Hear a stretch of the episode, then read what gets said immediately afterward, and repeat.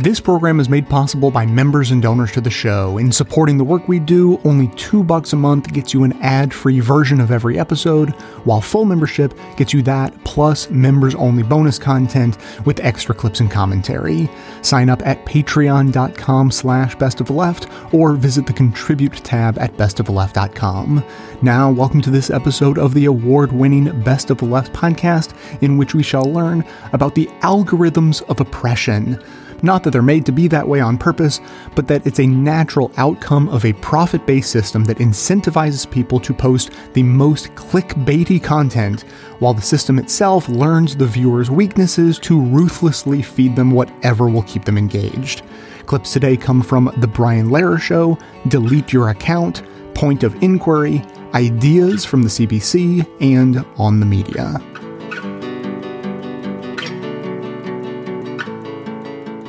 Now, a lot of people know with respect to YouTube that when we select a YouTube video, it often plays that video and then goes on to a next one that YouTube's algorithm chooses, not you. It happened to me just this morning with a very harmless example before I read your article that that I chose a video by the jazz piano player Helen Sung, and after that it started playing one by the jazz piano player Joey Alexander, who I hadn't asked for. And I didn't realize I was listening to a different artist until I happened to glance at the screen. Totally harmless. But can you tell us about the experiment that you and some of your BuzzFeed colleagues did with that function by searching terms like impeach the mother? Yeah, absolutely. So what uh, what we did a couple of months ago, right around the time that the uh, uh this new Congress uh, was um, uh, coming into office is we tried to reverse engineer the YouTube algorithm to some degree and understand why it recommends the videos it does. We took uh, rather anodyne search terms that were uh, popular in Google, you know, things like that phrase "impeach the mother," but also things like, uh, um, you know. Uh, Congress inauguration, things like that, uh, and tried to um, automate what would happen. So we, you know, we watched as the as YouTube recommended each video and tried to understand why it would do that. And what we what we essentially found was that the outcomes were different Re- almost regardless of, of, of what you were searching. So you could search "impeach the mother" ten times, uh, follow that uh, video down down its recommended rabbit hole, and you'd get something different. Uh, and and really, what we what we saw was that YouTube's algorithm is not only um, sort of uh, subject to its own whims, but but but nobody could really understand why it's doing what it's doing. It's optimizing for different uh, metrics, including watch time, uh, and and we can't really make sense of it. And I and I'm not really certain that even the engineers that set the parameters there know what's what it's doing. It just sort of uh, has a mind of its own to some degree. So people often complain about social media tracking us only toward political content we already agree with. Uh, you know, locking us into our echo chambers. Is this the opposite complaint that YouTube is exposing people to hateful or hyperpartisan content that they disagree with? Well, it's possible. It's it's actually a little bit of both, I think. And and it, what it's doing is it's pushing to extremes sort of regardless of the ideology. And I think that's what we noticed in this experiment. It wasn't just that, you know, a, uh, um, a search for, uh, Alexandria Ocasio Cortez would would bring up some you know some far right video. Uh, it would also bring up videos about her um, that were you know overly uh, fawning or or sort of exaggerated, you know, on the side of of supporting her. It, it, it sort of didn't really um, it didn't matter what the ideology was. And it, it seems that YouTube's algorithm has no ideology. The only thing that it does is ruthlessly optimize to keep you engaged, to make sure that you will not leave the page. So that means videos that will uh, delight you. It also means videos that will upset you and make you want to watch another video. Uh, it, it's really, it's, it's prioritizing engagement above all else. And I think that's what we see uh, on both sides of the spectrum. I want to play a clip. There, there are people on the internet, as you know, working to de-shroud and explain the cultural interworkings of right-wing extremism. Uh, for example, Natalie Wynn, whose YouTube channel ContraPoints is devoted to explaining how that sort of ideology comes about and spreads online and how to recognize it. So here's a clip from a video that she made after Charlottesville called Decrypting the Alt Right How to Recognize a Fascist. Here's 48 seconds of the soundtrack from that. Strategy 6 Irony, Jokes, Satire, and Memes. Of course, I wasn't actually being racist. It was just an edgy meme. Can't anyone take a joke anymore, or will the Antifa fascists violently attack you over humor now, too? Here's a uniquely millennial twist on the racist dog whistle. You shroud your sincere ideas in cartoon characters and memes, and then when called out, you mock your accuser for being a clueless normie who isn't in on the joke. Sometimes irony can be a safe way to explore ideas that you're not quite ready to own yet. Before I realized I was transgender, I used to jump at any opportunity to cross dress, ironically. So when you see people joking about being Nazis, they could just be joking, or they could be using irony to partially conceal the truth. It's difficult to tell the difference, and that's the point. And that's the point. Charlie, um, they could be just using irony to conceal, conceal the truth uh, or they could just be joking. It's difficult to tell the difference, and that's the point, says Natalie Wynn about an alt right strategy uh, for attracting people online to their ideology. Is that familiar to you? It's absolutely familiar. And I think, you know, without going into the details and, and, and amplifying the messages in the, in the shooters, the New Zealand shooters manifesto, you could see that, um, that the contents of that manifesto was laden in those types of ironic in jokes with those types of communities, the sort of, you know, leaving all these different traps and, uh, for for journalists and and and making it very difficult for anyone trying to figure out motivations to parse. That is part of the point. Um, and I think what it speaks to, especially with, with, regard to the internet, is the communities that these platforms can foster. Whether it's you know Facebook and Facebook groups, whether it's a community around a, a specific YouTuber or YouTube video, or a lot of these message boards, places like 4chan, places like Reddit, those places foster these senses of community and and and you know when we're thinking about online radicalization a, a really good thing to keep in mind is how how these communities are formed and how uh, people become uh, emboldened by them. They're not only indoctrinated to an ideology, but they're trying to perform for their group by sort of upping the ante every single time. And I think one thing that we can see from the New Zealand shooter is that all of the digital breadcrumbs that that he left uh, signal that he was performing for this group of people. He was trying to get attention, much in the same way as you might, uh, you know, try to get attention by posting something on a message board.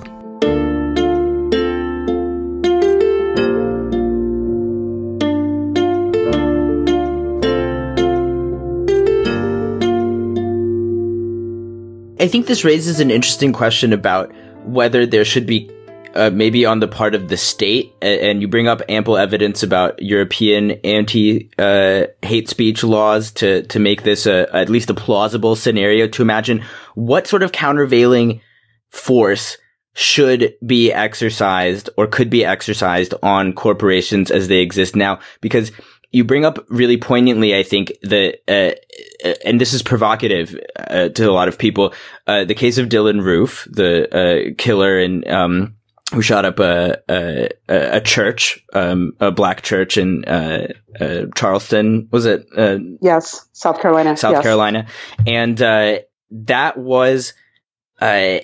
you know, as a partly as a result of his radicalization through the the the concept of black on white crime, um, which yes. is a, a, a, watchword of the, you know, the far right, you know, anywhere from Proud Boys to the actual Nazis. Uh, are going right. to explicitly talk about this and they'll frame it in a clever way where uh, seemingly where it's like, oh, well, what about white on black crime? It's almost non-existent. And you're like, why aren't you considering the vast majority of violence, which is not interracial, in, you know, transracial or whatever.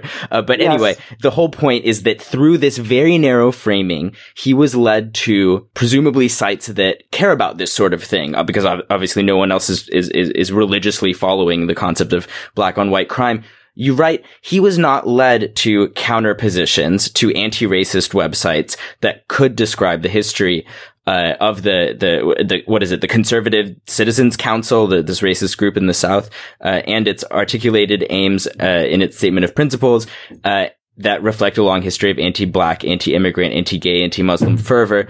Um, and you say there is no federal, state, or local regulation of the psychological impact of the internet, obviously. Yet, big data analytics and algorithms derived from it hold so much power in over-determining decisions.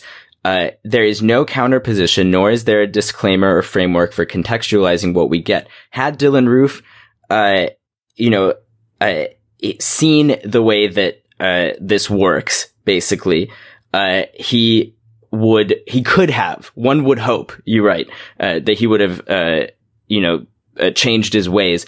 But do you think that uh, there is regulation that's sort of sensible that could be enacted in the vein of restriction on speech? What do you think should be put forward as an alternative to the way that Google is regulated uh, or other search engines are regulated now? Or does the state not have anything to do with it in our context? Well, I think the state has a lot to do with it. And, you know, before we all give up on the state or the public, I will just say you know, my feeling is that while the state has been implicated in incredible violence um, globally, uh, and this is not just the state in terms of the U.S., but the, you know, governments all over the world are implicated in all kinds of um, disastrous effects for vulnerable people. Um, the state is also, and public institutions in particular, that are funded by taxpayers or funded by the public to me are not to be given up on. Uh, and so I, I want to make sure I make this distinction because uh, many times, you know, people think of corporations as the state now because they're synonymous. And I think we shouldn't completely cede uh, to that notion. And it's it's perfectly legitimate to want democratic institutions in our society that serve the interests of everyone and not just the majority because if you're you know in the case in my case i'm you know african american i'm in the minority so numerically so it's not just about it's a plurality of people who need to be protected uh, by the public interest organizations so let me just say that as just a framework for thinking about what i'll say next which is mm-hmm. There are other places in the world. Certainly, you brought up um, the EU, which has much more um, careful analysis of uh, and policy uh, that's c- coming forth uh, around privacy, surveillance, protection, the right to be forgotten, the ways in which uh, people and ideas get uh, represented and misrepresented. Now, in the case of Germany, which I think people think of generally uh, think of Germany as having the most, you know, some people might call it stringent or um, robust. Um, robust, right. Um, you know, others might say thoughtful um, kinds of approaches to thinking about protecting the public.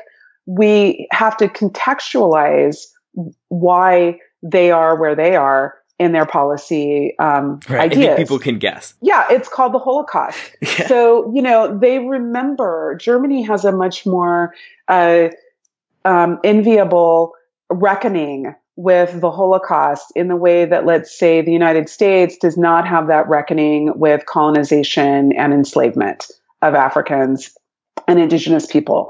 So we have a diff- two diff- really different historical memories about the role of speech in leading to travesties, human rights abuses, mm-hmm. genocide, Holocaust. And in the in in Germany, you know, their conceptions, Germany, France in particular, think about speech as a precursor to act, to action and behavior too. They understand speech in a different context. You know, in the US, we have the First Amendment and we talk about freedom of speech and freedom of speech is incredibly important. And you're not going to really ever hear me argue against that.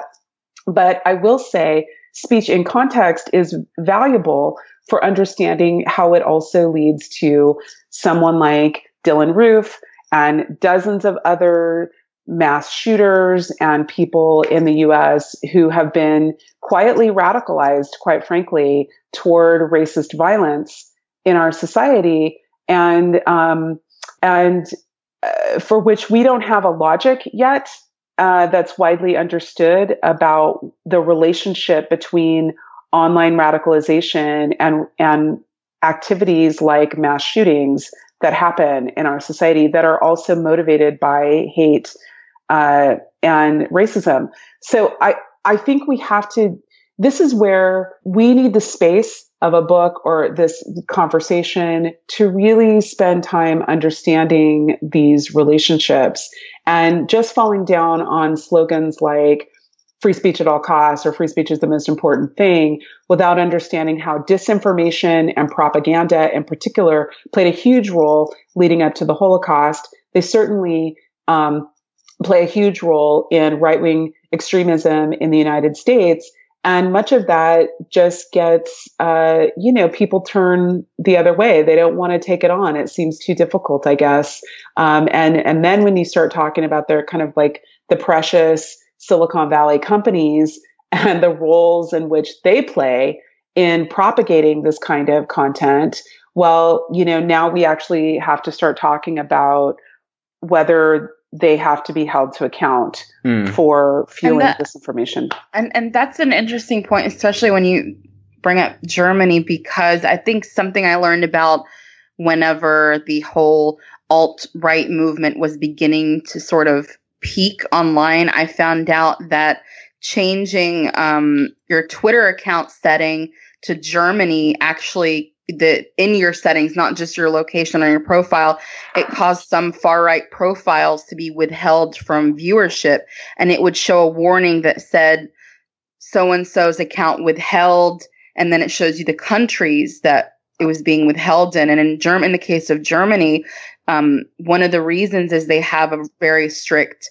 um, hate crime law. And in 2017, October 2017, they passed a new law specifically targeting hate speech and incitement to hatred being published on social media mm-hmm. platforms. Mm-hmm. And it even fines technology companies up to like $59 million if they don't quickly remove the violating content. And so, what a lot of people, especially women of color, began to do whenever they were being hit by a lot of these horrible fucking Nazi accounts is they would change their location and it didn't ban everyone from view. You mean they would change it to it Germany? Banned, right. They would change it to Germany or even France because it then would make it so they would wouldn't have to deal with some of these accounts. It didn't work all of the time, but it worked enough of the time where it was at least partially yep. helpful. So I and it really is something that we have to be looking at I guess, restricting access to these people in, in some way in order to be able to function online without having to feel as though our every move is being tracked by fascists. Yeah, I mean, listen, I am. First of all, that's a good pro tip right there because I didn't know that about changing my Twitter settings. Go. And hey, I I mean, we're winning now because you know this is these I certainly get targeted with some BS that I don't appreciate uh, on social media or you know even in my inbox. Um, and I'll you know the idea of regulating anti-Semitism and hate speech in France and Germany, you know that's not brand new. I mean, eBay, Amazon, all of the big tech companies, not just the social media companies, no one can use the internet to sell Nazi propaganda, paraphernalia, or to propagate those ideas and without facing considerable fines in Germany and France. And, you know, that, uh, in, in context, people, you know, in the US, I think are kind of understand it because the, because World War II maybe wasn't that long ago, um, or there's like some way in which people can cut in on it. But weirdly, when we're in the US and we have, you know, I don't know, black people holding any random object being killed um, by, you know, law enforcement, or we have um, the uh, occupation of indigenous land, whether it's Standing Rock or, you know, like a whole host of things real time happening in the US, then all of a sudden we don't understand this relationship between, you know, uh, fascism and what we see happening in our society. And of course, you know, if we think there's no relationship between what people are doing online and what they do when they get off the internet. And this is one of the things that internet scholars have been talking about for a long time, which is what you do on the internet is in real life. It's Mhm. not somewhere else. you know, it's not in a cloud. Um, it's, it's, it's happening in the world. The internet is material. Our engagement with it is real. It's not meaningless. It's not ephemeral. And if we think that the way that people speak online with with hate and vitriol doesn't turn into um, trolling them, which is your your point, and um, sending hate mail to their house, telling them all about their kids and how they're going to get them, and um, stalking and all kinds of things that, quite frankly, don't happen on the internet are happening at people's houses, at the places where they work, at the places where they worship. Then you know we're missing it. And this to me again is why uh, we can't just relate to co- tech companies as um, platforms, as like dumb pipes, you know, as not political or not part of the media landscape. They are absolutely part of the media scape. They're curating content all the time for us, and people are gaming that content and manipulating it. And um, and it works in service of real world political action. Um, and and for some people, in the case of Dylann Roof, I think we see one of the more tragic examples of what it meant that his online radicalization was actually more potent and powerful than his experience at his high school. Because I remember after the murder, I remember um, people reporting out that he had black friends Mm, at his high mhm. school. You know, he's being raised in the South. I I mean, that. he's he's not being raised like in um, you know, a white survivalist community in Utah. You know what I'm saying? Or somewhere where there are like no black people anywhere around. I mean, he's in the in the in the South, in the deep South. And and he has a lived experience that then is eclipsed by what he finds online. And that shifts his sense of reality. And in his own words, he says, you know, he developed uh, his racial awareness by going to these right wing sites.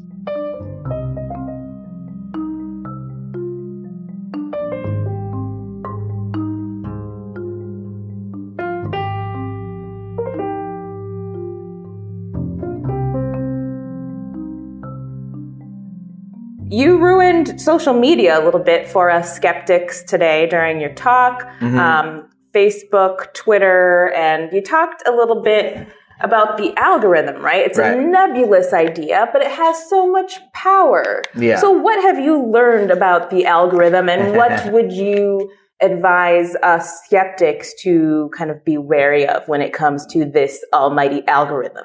Well, it's interesting. I, I, I don't know that I have a message for skeptics specifically as opposed to other people, but the amount of power that the algorithm has in our lives to decide what we're seeing is really stunning and striking, right? So we've reached a point in time where the majority of what people see, the, of the media they consume, you know, people are watching, as I said in my talk, a billion hours of YouTube a day, right? People are spending 24 hours a week online. Their decisions of what they watch are not being made by other people, right? It's not like, uh, you know, say what you will about the old days when there were only four networks, right? And you, and that was your only choice on what you could watch on TV, right? At least there was another person on the other end saying, Hey, I think this would be good or bad to watch, right? And, you know, yeah, they were trying to make money and they didn't always have your best interest at heart, but at least they were a person. Right. Now it's an algorithm, right, that decides. And it's an algorithm that is just there to optimize your engagement with it, right? Um, it's just uh, trying to get, you know, it's just trying to addict you and get you to stay as long as possible. So it'll show you anything in order to get you to stay, right? Um, and that, uh, and that means you see some really weird shit, right? Um, uh, that means the, you know, and not only that, but we are ourselves making content in order to suit the whims of the algorithm, right? And so we're making content in order to please machines, Mhm. you know? Uh, that's really weird. It is weird, and you know, it's my kids are seven and five. You brought up the um, the unpacking, like egg opening and package Yeah. opening videos. Um, Keep your kids off of YouTube. So here's the thing: number one, Daddy Finger. Number two, Baby Shark. Those Yeah. have more views than 500 million. I think they have like a billion Yeah. views. yeah. But um, do you have thoughts on the algorithm and a non-human making decisions about what people watch and children? I mean, I'm sure you've heard the controversy over screen time. Should Yeah. we take YouTube away from our kids? Uh, I think that I don't have a problem with kids being on screens per se. Like, um, you know, I'm not afraid of the screen as opposed. Look, first of all, I don't have kids. Mm-hmm. Um, and honestly, I don't plan to have any, so it's it's a little bit easy for me to say, Fair right? enough, yeah. You know, so I I- don't want to make too many statements about what other people should do. But what what are my actual concerns, right? I, I'm not concerned about oh these kids are spending all day on their screens. You know, that's that's not that big a deal for me. But it's a question of what they're consuming on the screens, right? Mhm. And YouTube is this is letting your kids into a slot machine, right? This is letting your kids use a slot machine because um, these the algorithm that they're using is specifically designed to get you to watch as long as possible, to get you to watch video after video after video. With ads. Yeah, with ads, and it shows you things that, and that, well, that's why they want you to watch as many as possible, is because of the ads. And you know, they show you, you wait five seconds, and it shows you another video, right? And uh, another video starts, starts- and so you know, you can hit play once, it'll just go forever, right? Oh yeah. and um, it'll start showing you weirder and weirder and weirder things. Um, but more importantly, it's tuning it to get you to not look away, right? And so it's the videos are sort of tuning to get children to lock in and watch as long as possible, no matter what is on the screen. And what what is on the screen ends up being really fucking strange, right? Mhm. And so, in terms of like, should the kids be on the screens or not? Well, again, it just depends on what they're watching. If your kid is watching, there's a there's a big difference between if your wa- kid is watching uh, PBS and if they're watching Right. YouTube, right? Yeah. PBS, at least we know. You know, there's at the at the other end of there. That's there's a child educator Mhm. who's you know had some training, ideally, right?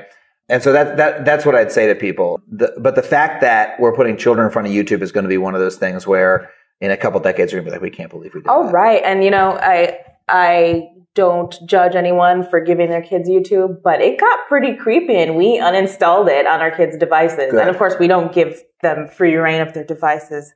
But yee, yeah. I mean, there's such differences. Look, I, I mean, I'm a I'm a Nintendo fan, right? I love. So I, was my son. Oh, He's is a he? Mario. Yeah, he loves Mario. He- He, was Mario like three years in a row for That's Halloween. wonderful. He's Does he, does he have a Nintendo Switch? um, he's he's probably going to get one. Okay, soon. so But I won't let him listen to this.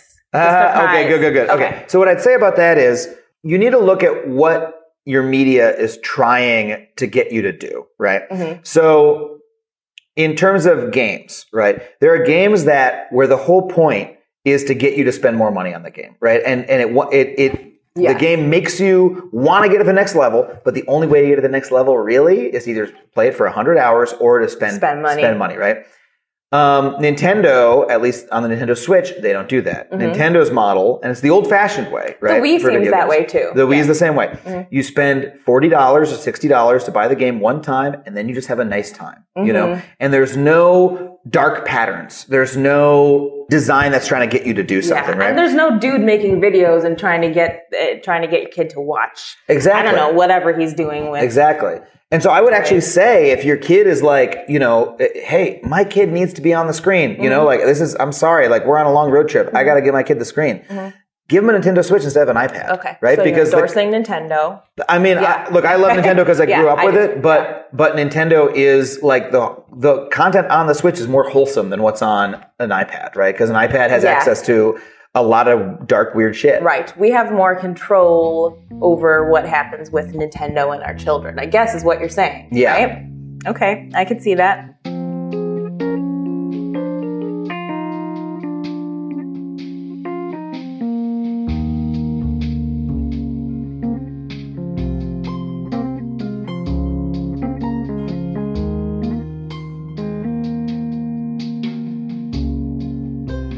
The surge in white supremacy terrorist attacks and alleged plots revealed the U.S. package bomber, the U.S. Coast Guard lieutenant arrest, the Pittsburgh synagogue attack, and now the New Zealand mosque attack, all incredibly since October.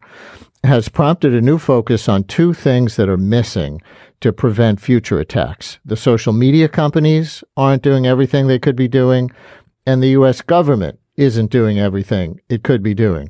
On Fox News Sunday, acting White House Chief of Staff Mick Mulvaney was like, Who, us? Not sure what more you want the president to do. You may say you want to give him a national speech to address the nation. That's fine. Maybe we do that, maybe we don't. So forget about Trump and acting Chief of Staff Mulvaney getting serious about this.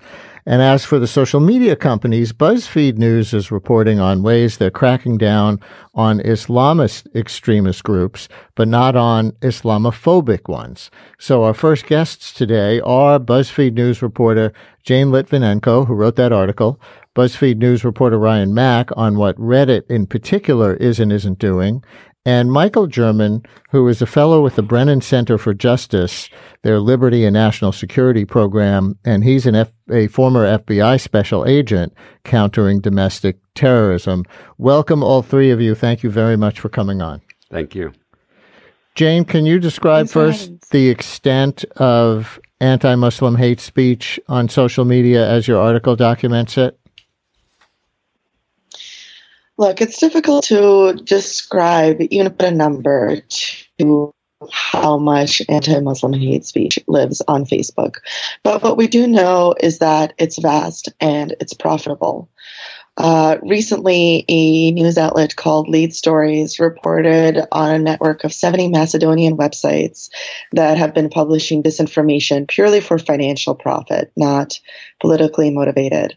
And of the top 10 stories that they've spread, eight had the word Muslim in the title. And this is something that we've been seeing for years that anti Muslim hate is financially profitable and has been allowed to be on Facebook pretty much uh, freely uh, to, to spread there um, without many barriers.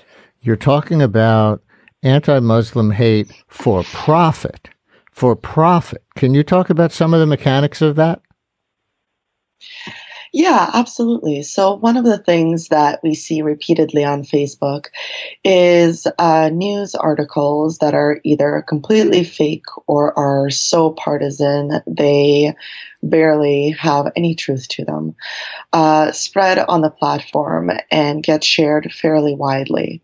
The strategy there is if you can stroke outrage and if you can get enough shares, comments, likes, you'll bring some people onto your websites who then view advertisement and make you some money.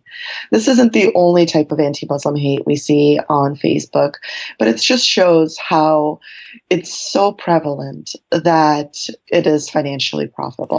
Is this kind of in the same category as what we saw during the 2016 election campaign that was revealed later that there was a lot of anti Hillary material being posted? Um, because it was profitable. It wasn't actually politically motivated. It was, you know, kids in Macedonia and things like that, I think is, is what was revealed because they could make money on it. That sold and anti-Trump didn't?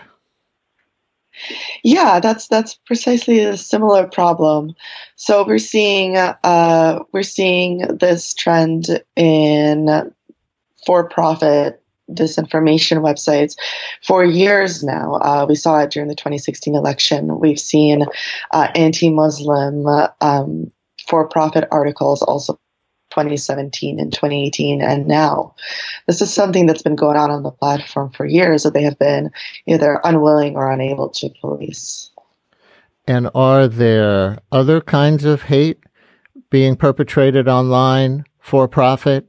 Anti Semitism, anti black, anything else? Yeah, of course. Um, we definitely see a lot of uh, marginal and at risk communities being targeted. I mean, even the Russian trolls after the 2016 election, it turned out, were targeting communities of color and both stroking hate and trying to speak to them.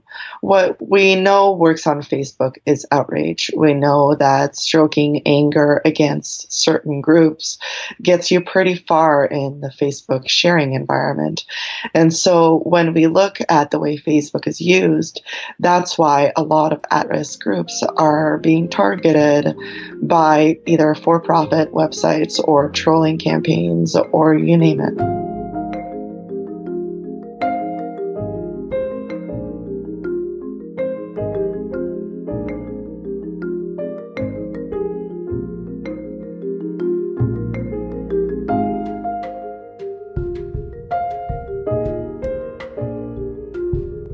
In this book, 21 Lessons, you're saying we're now on the verge of a revolution, one that we can't really understand because we haven't been through it yet. But artificial intelligence and biotechnology are converging somehow. What are the implications here? The main implication is that soon it will be possible to hack humans. Uh, the most important fact you need to know about life in the 21st century is that you are and we are uh, hackable animals, uh, which means that an external system can understand me, can understand my feelings, my desires, my choices, even better than I understand myself. Uh, and the implication of that is that an external system can also manipulate me and control me, and in some cases, even replace me. So we basically have no meaning if that's the case. I mean, we all feel terrible if our computer is hacked, but this is us, our identity, our being being hacked. Uh, yes, there is a you know there is a lot of talk these days about hacking computers and smartphones and bank accounts, and everybody's panicking about it. But the real thing is that very soon you could hack human beings. Uh, and, you know, I mean this literally, that you can understand the human code, you can understand how the brain of, of a particular person uh, operates. And the political and economic and social implications are immense. We are just now given some foretaste of things to come in things like the Cambridge Analytica scandal and the fake news epidemic. Uh, you know, fake news have been around since the beginning of history. But the difference this time is that you can tailor particular stories to particular persons. They can show you one story and show a very, a very different story to your neighbor uh, because they know your unique weaknesses. Uh, when Hitler gave a speech on the radio, he had to uh, address the lowest common denominator of millions of Germans. But today, uh, demagogues can tell completely different things to, to different people. And as I said, this is just a foretaste. I mean, the way in which trolls and hackers and all kinds of uh, corporations and governments are trying to understand you in order to sell you something, to sell you a product or to sell you a, a politician, up till now, it's only based or mainly based on things you do in the outside world what you buy, what you search for in, on, in, in Google search engine, what kind of videos you watch on YouTube, uh, what kind of stories you click on. This is everything, all, all that is external. And still it gives so much information about you. Can you give an example, a very personal example? When have you actually felt as though you've been hacked? Well, um, let, let, me think about it for, for, for a moment it happens all the time, you know, for example, with Google, that we go to some restaurant, me, me and my, my husband, he's the one carrying the smartphone in, in the family. I don't have a smartphone. But we go to a restaurant in, it happened in Tokyo. We went to this restaurant in Tokyo and five minutes after we left, we got a message, please rate this restaurant and it was this tiny hole underground in some in some uh, high rise in in Tokyo and we never told anybody and we didn't never, never told Google that we went to this restaurant but you know 5 minutes later we had this request uh, please rank this restaurant I've and had similar they, uh, requests and they come back at me the next week and the week after and the week after. The persistence of that sort of observation in the in the fallout is tremendous. Yeah, but we didn't look for the restaurant on Google Maps or anything. We just went there. And probably, I, am not sure how it happens, but probably, uh, with the GPS in, in, in the smartphone, they can tell that you are in this particular restaurant. And you know, this is not very sinister. I mean, it's not being done as far as I know for any bad reason, but the implications are, are, are tremendous. That's actually not the only thing that causes me some disturbance as I read through your vision of, of where we're at and where we're going. And in, in 21 Lessons for the 21st Century, you actually have this chilling scenario that we're, we're sort of moving in two directions. There's an almost distinct subspecies of humanity emerging. One, the very, very, very wealthy They can buy anything, uh, you know, intelligence. Mm-hmm. They can buy health. Um, they're in control of everything, including the rest of us who are sort of redundant, useless, ignorable. We're, we, we're, we're almost not even on the planet. What's the evidence you see of that happening? Well, first of all, it, it's just a possibility. It's not an, an, an, inevitable prophecy. Nobody knows how the world will actually look like in 2050 or 2100. Uh, as a historian, I don't try to predict the future. I just try to map different possibilities and to highlight the most dangerous possibilities in the hope that uh, we will prevent it from happening. Now, what you see today in the world, uh, maybe at two very important processes, is first of all that uh, more and more people are facing not exploitation, but irrelevance. In the 20th century, the big struggle of the masses was against exploitation. They were struggling against these small elite that exploited them. But to be exploited at least means that they need you. Now it's a very different story. More and more people find that they are struggling against irrelevance, against elites that don't exploit you, they just don't need you. And this is far more scary because first of all, it means that you're really powerless and meaningless. They don't need you for anything. And secondly, that it's going to be a much more difficult struggle. So, and, and we are already beginning to see it. Whereas in the 20th century, you had these big uh, socialist revolutions of the exploited masses rebelling against their exploiters, their oppressors.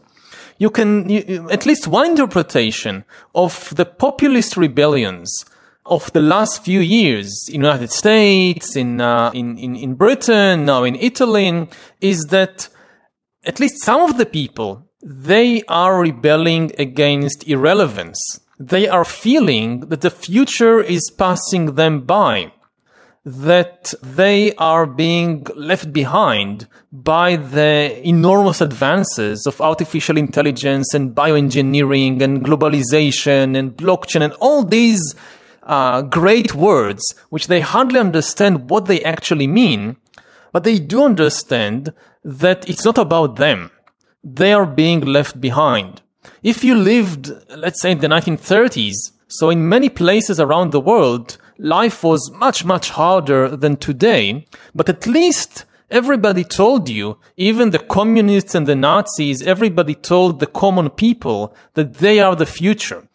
You looked at the posters on, on the wall, and usually the posters showed these steel workers and, uh, and farmers in heroic poses. And the message was that the ordinary human being is the most important thing in the world. And now more and more people feel that the future doesn't need them. So this is one process which we are already beginning to see around us. The other process is a major shift in the uh, in, in in the meaning of power in the world. In ancient times, land was the most important asset, and politics was a struggle to control land. Then, in the modern age, machinery became more important than land, and politics became the struggle to control the machines.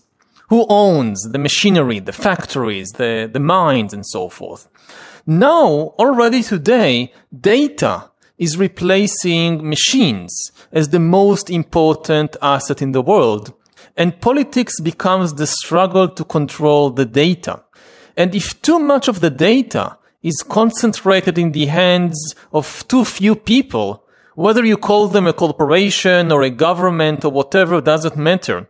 If they control the data, if, if they have the monopoly over the data, they control not just all of us, they control the future of the world and the future of life. But it, it sounds completely futile. I mean, it, it sounds as though not only do we not have control, that we sort of didn't know we didn't have control. I mean, we're, we're, we're in this completely vacuum situation surrounded with, by nothing, no hope, certainly no politics. I mean, you know, in the 20th century, there were, there were like three options. You had communism, mm-hmm. or you had liberalism, and you had fascism. And we all thought we knew which choice to take. Now, those are completely irrelevant, as are we. Uh, no, I don't think that we are already irrelevant, and I don't think we need to give up hope already. Um, these are uh, processes, historical developments, but we can still do something about it. The debate has hardly even began. I mean, so far, most people have not even realized that data is now the most important asset in the world. So they are willing to give all their personal data for free, or, or maybe in exchange for email services and funny cat videos.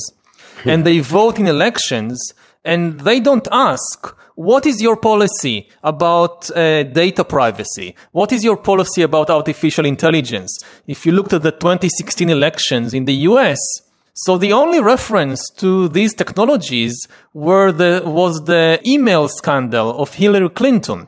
But what's the difference between Republicans and Democrats in the, in the US in their attitude to AI and to data privacy? Nobody talks about it uh, we can start to have a conversation now. It's not too late. And we can start formulating uh, different policies, even different ideologies. How do we want to manage these enormous opportunities and, and enormous dangers? I mean, it should also be remembered that it's not all bad.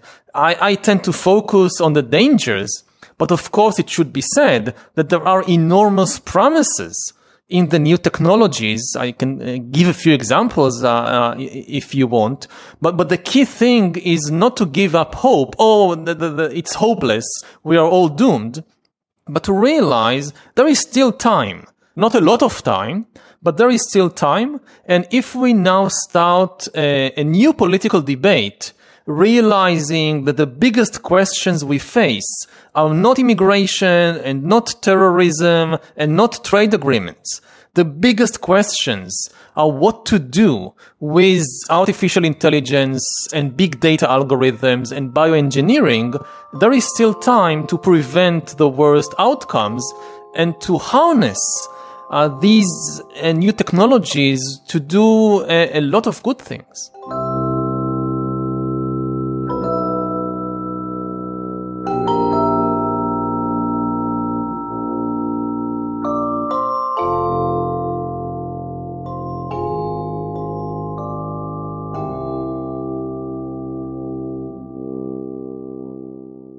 If the problem is proliferation and memification and glorification, doesn't the larger responsibility fall on the social networks, on Twitter, Facebook, Instagram, YouTube?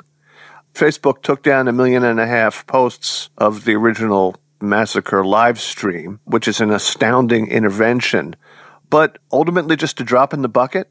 This is not a rhetorical question, it's a question. Mm.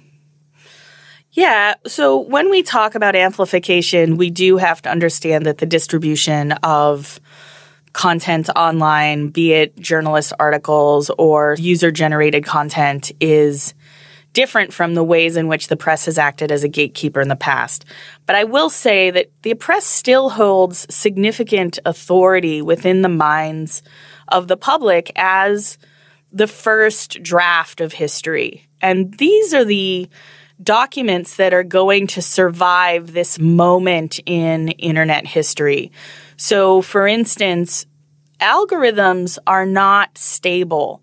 So, in a week from now, we're going to see changes to what shows up on the first page of Google. In a month from now, we're going to see even more radical changes in terms of what happens when you search for Christchurch. So it's important that we do journalism today so that other social scientists and historians have a record of what happened. But amplification is a passing problem. It's a problem of now. And I should say that this was a choice that Facebook made to take this content down. One of the things that we've noted in the content moderation policies of Twitter, for instance, is that they don't take down certain posts that they consider newsworthy, even if they are breaking their terms of service around harassment or hate speech or incitement to violence. And so we have to recognize that the platform companies are making a choice, but they haven't really developed a code of ethics or a set of principles about amplification that I think now that this event has happened that they will have to do in the future.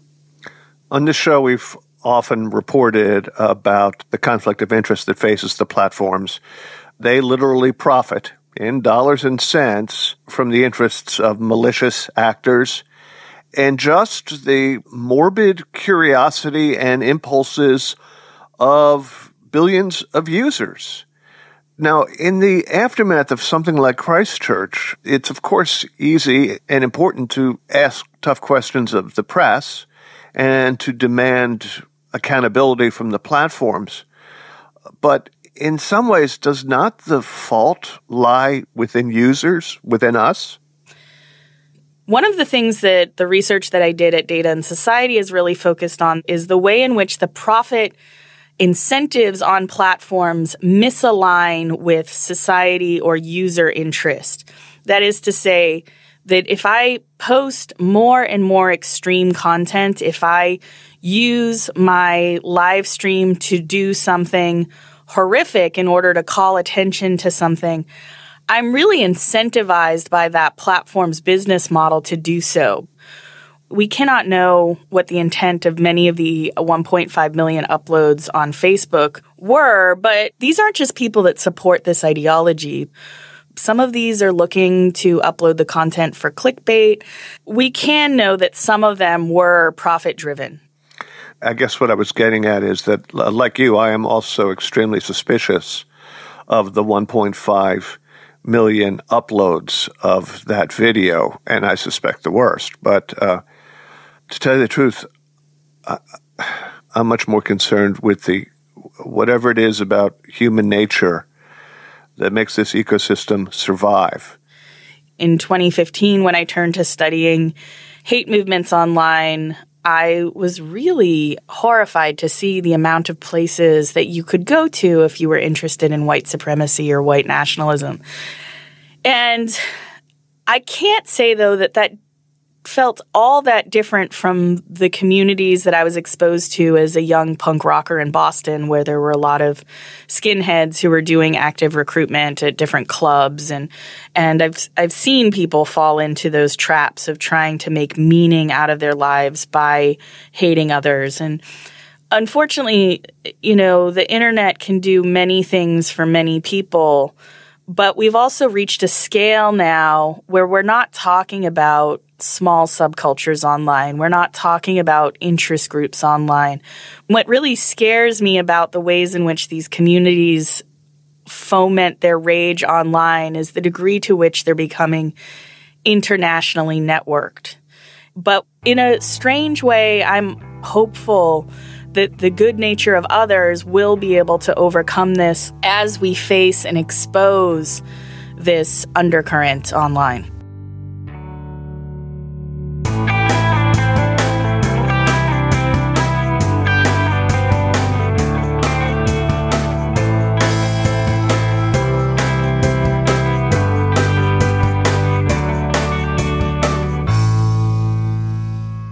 We've just heard clips today, starting with The Brian Lehrer Show, introducing the idea of algorithms that are geared to keep your attention at all costs.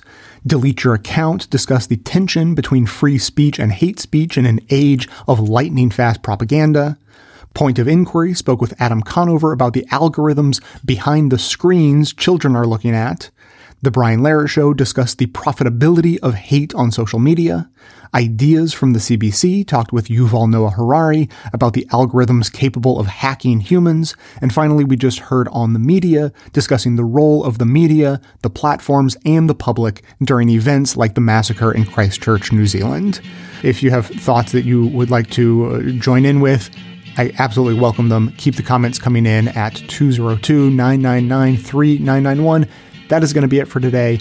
Thanks to everyone for listening. Thanks to those who support the show by becoming a member or making donations of any size at patreon.com slash best of left. That is absolutely how the program survives. Of course, everyone can support the show just by telling everyone you know about it and leaving us glowing reviews on Apple Podcasts and Facebook to help others find the show. For details on the show itself, including links to all of the sources and music used in this and every episode, all that information can always be found in the show notes on the blog and likely right on the device you're using to listen. So coming to you from far outside the conventional wisdom of Washington, D.C., my name is Jay, and this has been the Best of the Left podcast coming to you every Tuesday and Friday, thanks entirely to the members and donors to the show from bestoftheleft.com.